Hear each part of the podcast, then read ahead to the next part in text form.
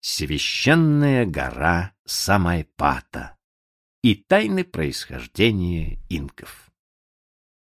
Они явились ниоткуда. За пару десятилетий они завоевали многие соседние страны. Их империя вытянулась вдоль Анд на четыре тысячи километров. Она простерлась от Эквадора до Чили. В канун вторжения испанцев в 1532 году в империи инков проживало свыше 12 миллионов человек, говоривших как минимум на 20 языках и принадлежавших к сотне различных племен и общин. В этом многообразии культур сами инки составляли крохотное меньшинство. Численность инкской знати, состоявшей из потомков легендарного основателя династии Манка-Капака, составляла от трех до четырех тысяч человек. Политическим, религиозным и культурным центром империи инков являлся город Куско, лежавший высоко в горах. Здесь пребывал правитель державы, и находилось главное святилище — храм с солнцем. Управление страной было строго организовано. От каждого подданного требовалась абсолютная покорность. Такого понятия, как личная свобода, не существовало. Все жители страны работали на строительстве городов и дорог, террас и каналов. В стране инков была проложена разветвленная сеть транспортных путей общей протяженностью до 40 тысяч километров. Это позволяло с помощью гонцов очень быстро передавать важные указы из столицы в самые отдаленные уголки страны. Скорость передачи информации достигала 240 километров в день. Да и скорость перевозки товаров была такой же высокой. Так что жители Куска, пребывая вдали от моря, могли лакомиться свежей рыбой, которую днем ранее выловили на побережье. У инков не было письменности, зато они изобрели хитроумную систему хранения информации в виде кипу, шнурков с завязанными на них узелками. Эти узелки и расцветка шнурков были своего рода кодом, сокращенной записью количества населения, мер собранного урожая, изобретений и памятных событий. Подобная система узелков, как и современная система обработки текстов, позволяла в любой момент вызвать нужную информацию. Итак, империя была полна противоречий. Люди, ее создавшие, умели строить огромные крепости, но не знали, что такое колесо. Они жили среди гор, но даже там, на высоте четырех тысяч метров, научились возделывать поля. Они были неграмотны, но без труда управляли племенами, что покорились им. Сто лет их правления кончились фарсом. Могучую державу, легко подавлявшую любые мятежи, завоевал отряд из 110 пехотинцев и 67 конных испанских воинов. Империя инков канула в небытие. На протяжении столетий европейцы мало что знали об истории этого народа, и уж тем более о его предшественниках. А ведь когда-то на территории Перу существовали другие державы и жили другие народы. Достижения инков лишь увенчали длительную историю анской цивилизации, насчитывающую не одну тысячу лет. Лишь постепенно ученым открывается прошлое. Происхождение инков неопределенно, сказано в археологическом словаре, выпущенном в конце минувшего века. Исследования, проводимые на севере Боливии, заставляют по-новому взглянуть на становление одной из великих культур Древней Америки. Боливия. На западе нависают кручи Анд. На востоке расстилается амазонская низменность. Между ними застыла гора Самайпата, словно кит, выброшенный на берег.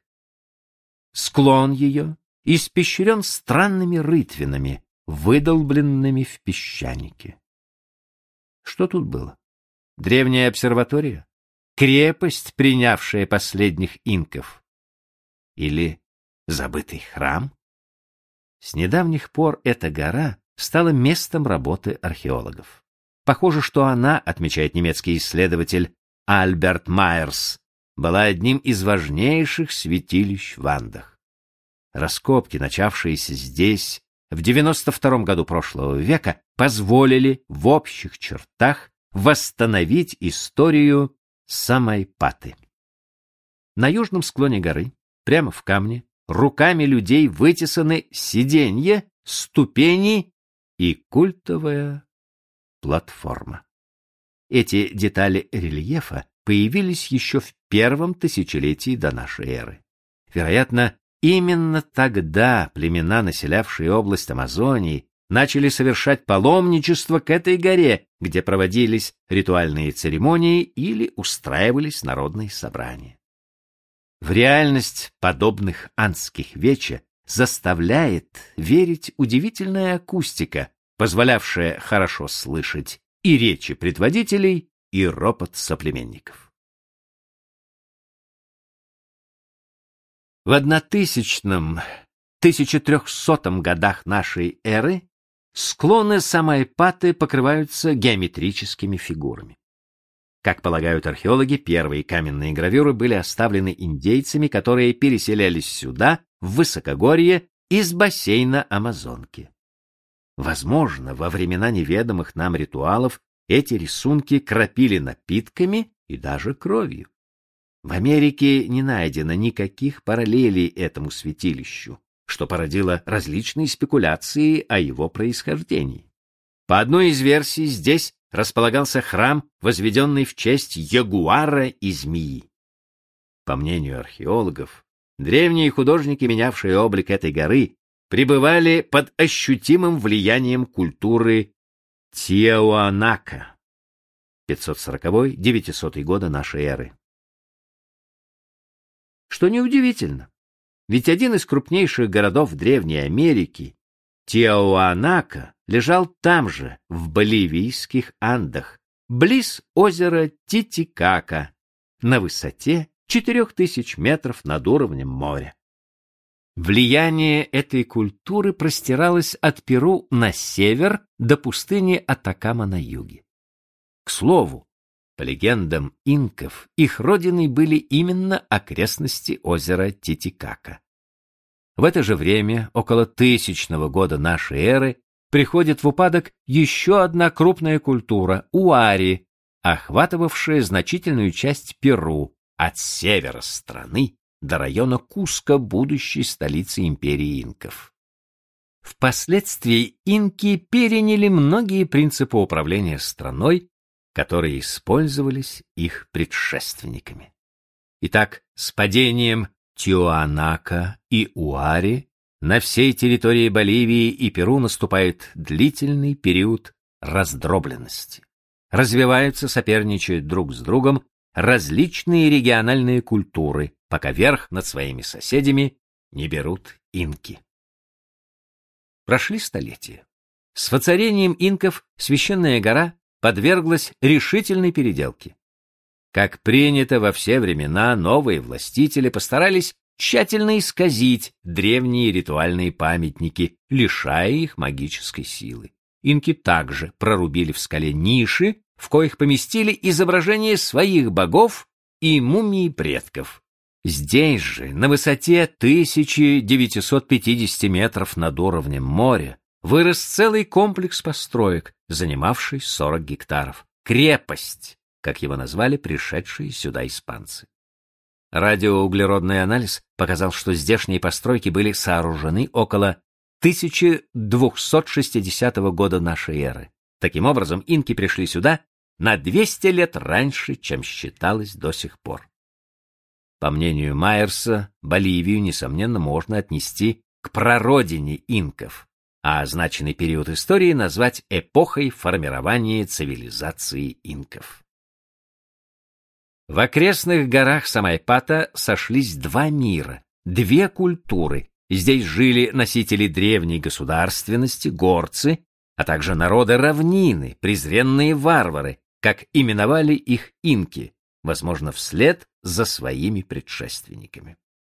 К сожалению, до сих пор археологи почти не обращают внимания на историю народов, населявших амазонскую низменность. Мало знают об их влиянии на культуру анских народов. Подлинная картина отношений, связывавших и разделявших эти два мира, еще не вполне ясна. Вот почему плодотворными представляются раскопки в пограничных районах империи инков. Они помогут восстановить жизнь местных племен в канун возникновения империи и, может быть, позволят понять, каким образом небольшой народец за считанные десятилетия сумел покорить обширную часть Южной Америки. Археологам 21 века во многом еще предстоит открыть древнюю историю этого континента.